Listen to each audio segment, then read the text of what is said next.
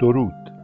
به بخش هفتاد و چهارم از خوانش کتاب نگاهی به زندگی شاه خوش آمدید.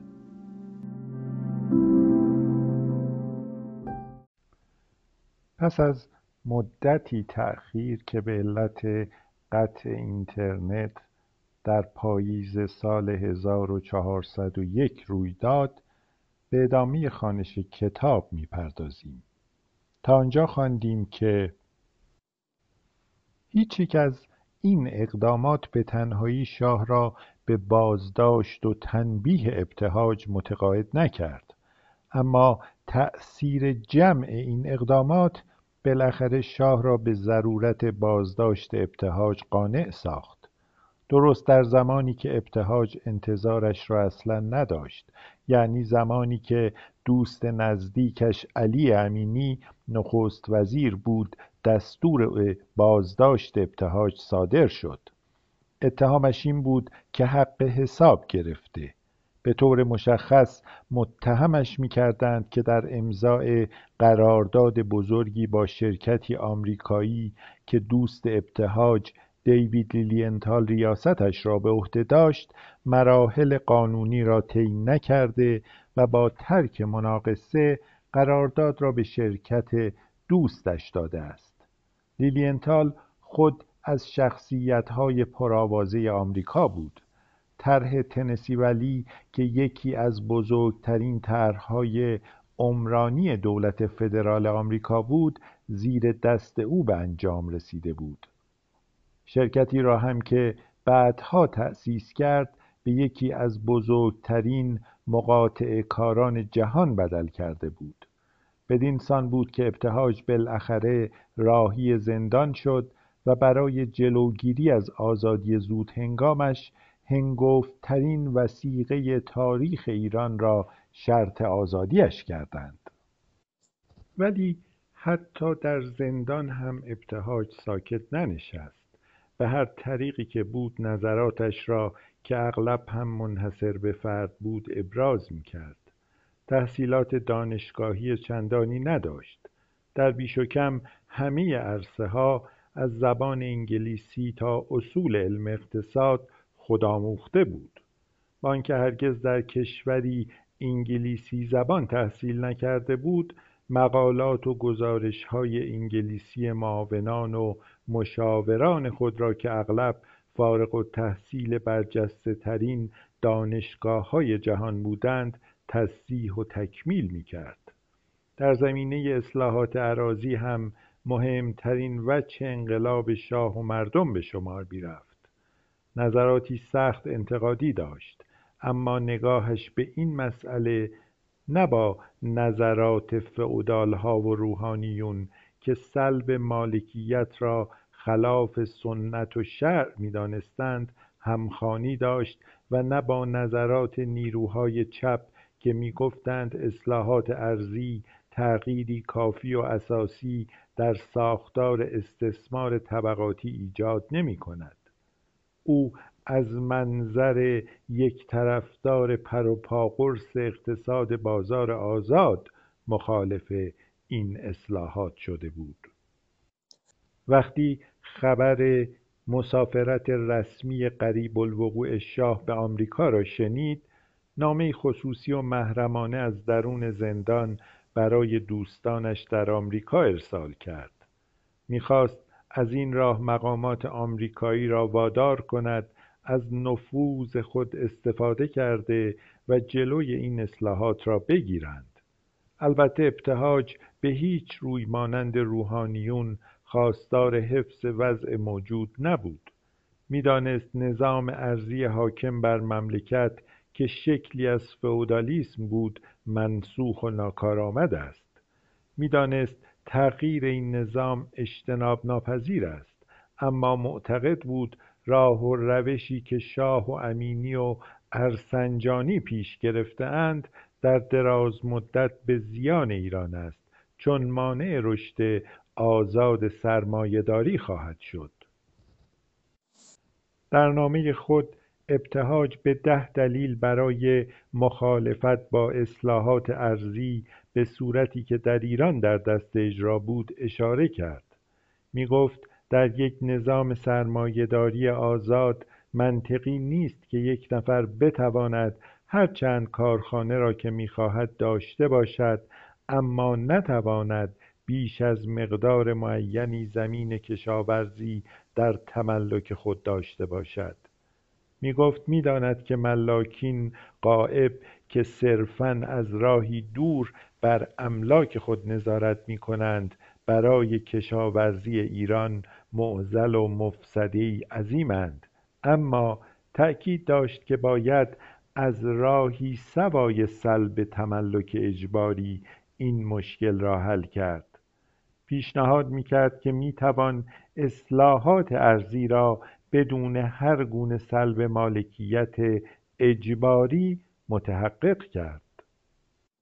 می گفت راه رسیدن به این هدف این است که مالیات هر زمین زراعتی نه بر اساس برداشت و محصول موجود بلکه بر اساس حداکثر محصول ممکن آن زمین تعیین گردد. نظام مالیاتی پیچیدهای ارائه می‌کرد که به گمانش به همان نتایج مورد نظر در هر اصلاحات ارزی خواهد رسید. بی آنکه دولت را به نقض اصل مالکیت وادارد. نقد ابتهاج و امتناعش از سلب مالکیت به ویژه در قیاس با نظرات و گفتههای شاه گویا و قابل تأملند. شاه در آن سالها و در تمام سالهای باقی مانده سلطنتش به استفاده از زبان و مفاهیم انقلاب رغبتی تمام داشت. نه تنها از واژه انقلاب سفید استفاده می کرد بلکه از سلب مالکیت اجباری هم ابایی نداشت. بسیاری از اصول روزافزون انقلابش که با شش اصل شروع شد و با نوزده اصل پایان گرفت مستلزم سلب مالکیت اجباری از صاحبان صنایع و نهادهای دیگر می‌شد. شاه در واقع بارها ادعا می کرد که سوسیالیست واقعی اوست نه مخالفانش. علم هم در یادداشتهایش بارها به این مسئله و غرور شاه از ابراز این ادعا اشاره می کند حقیقت این است که شاه دیدگاهی شبه سوسیالیستی داشت. مهمترین وجه دیدگاهش این بود که گمان داشت دولت و های دولتی در بسیاری از زمینه‌ها کلید رشد اقتصادی اند.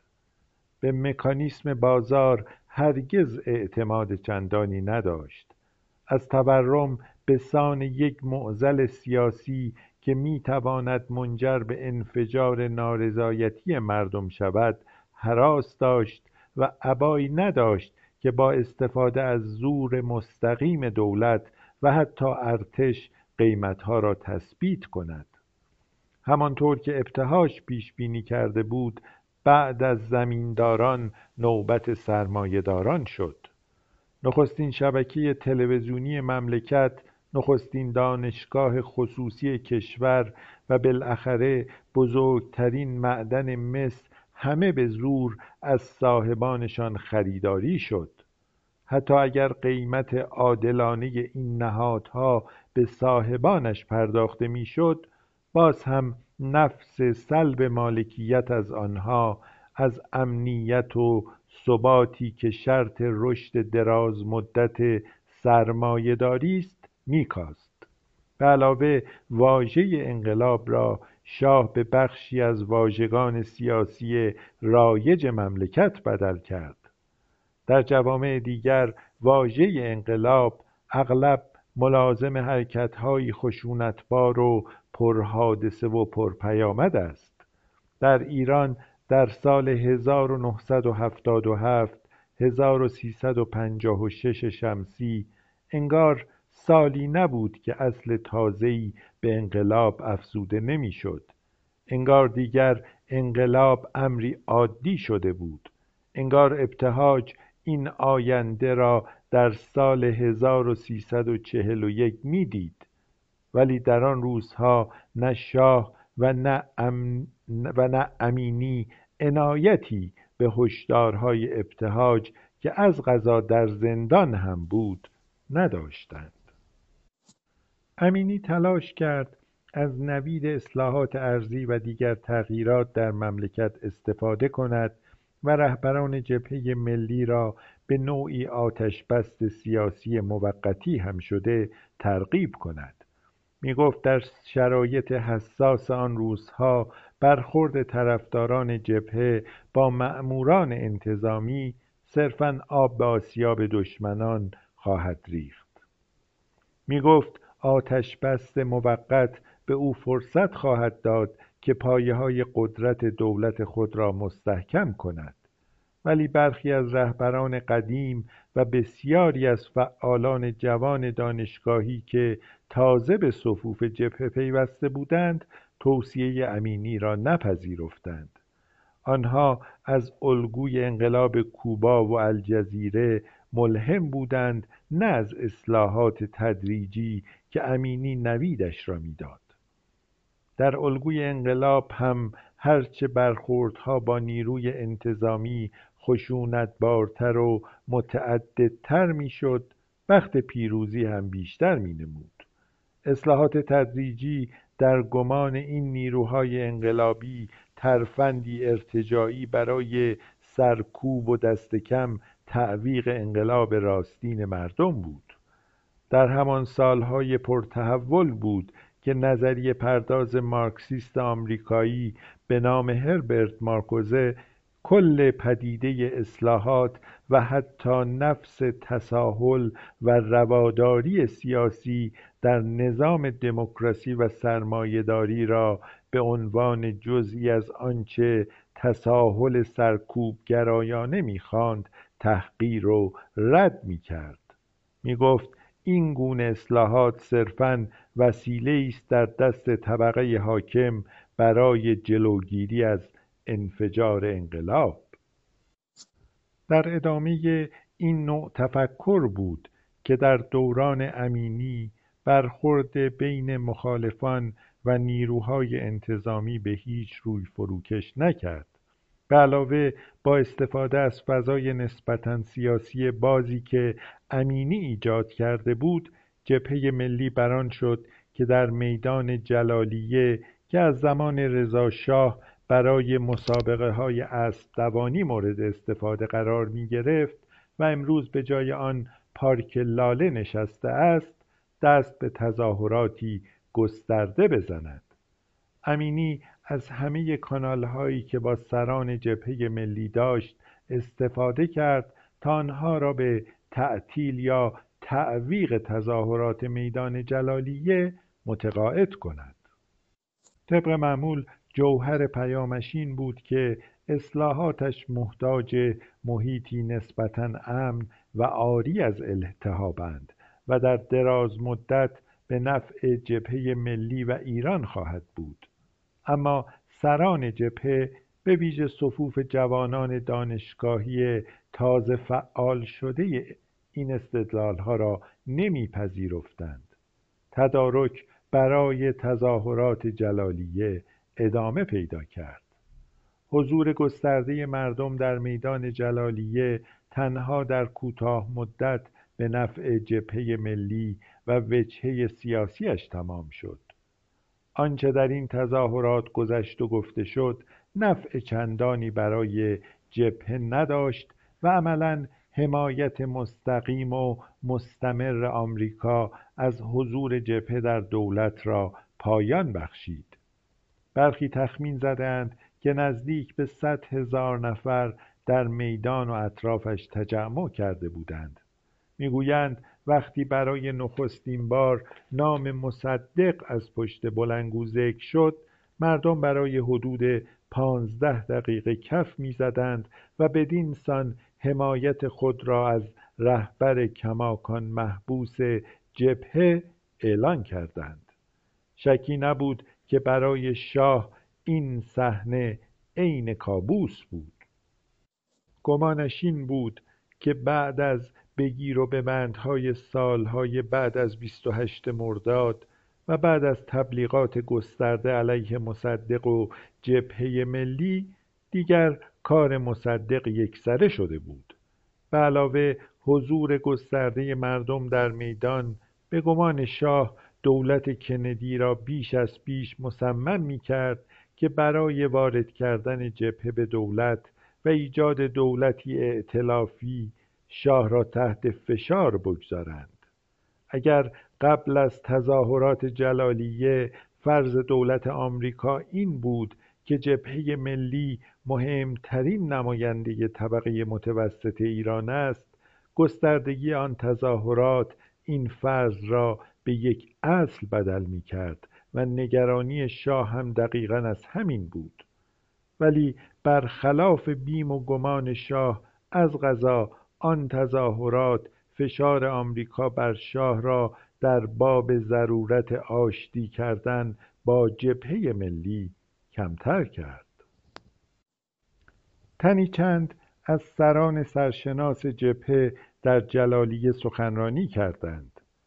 رهبری جبهه رؤوس مطالبی را که هر یک از سخنرانان باید می‌گفت تعیین و تایید کرده بود.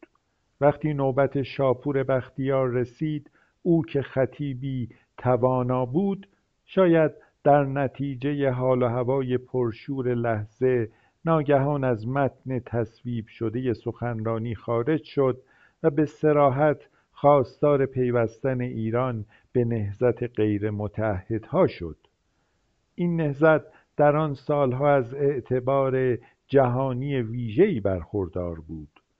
در جلسه‌ای در اندونزی در سال 1955 1334 شمسی به راه افتاد و سوکارنو در اندونزی نهرو در هند ناصر در مصر و بعد از مدتی کاسترو در کوبا و تیتو در یوگسلاوی از پرچمداران این جنبش بودند. چین هم پس از مدتی به صف رهبران این جنبش پیوست. در آن زمان آمریکا از طریق سلسله پیمانهایی که ناتو مهمترین آنان بود و سنتو را هم که ایران در آن عضو بود شامل می‌شد. عملا قصد محاصری نظامی و اقتصادی شوروی را داشت. شوروی هم برای تقابل پیمانهایی مشابه که مهمترین آنها پیمان ورشو بود ایجاد کرده بود. نهضت غیر متحدها به کشورهایی تعلق داشت که رسما عضو هیچ یک از این پیمانها نبودند. در نظر سیاستگزاران آمریکا به ویژه در بحبوحه جنگ سرد جنبش غیر متحدها جاده صافکن کمونیستها بود. برای ایران طبعا پیوستن به این جنبش ملازم خروج از سنتو و تعلیق دیگر پیمانهای نظامی با آمریکا و انگلیس بود. تقاضای بختیار برای پیوستن به این جنبش در یک کلام آب به آسیاب شاه ریخت و رغبت دولت آمریکا به حمایت از جبهه ملی را کاست.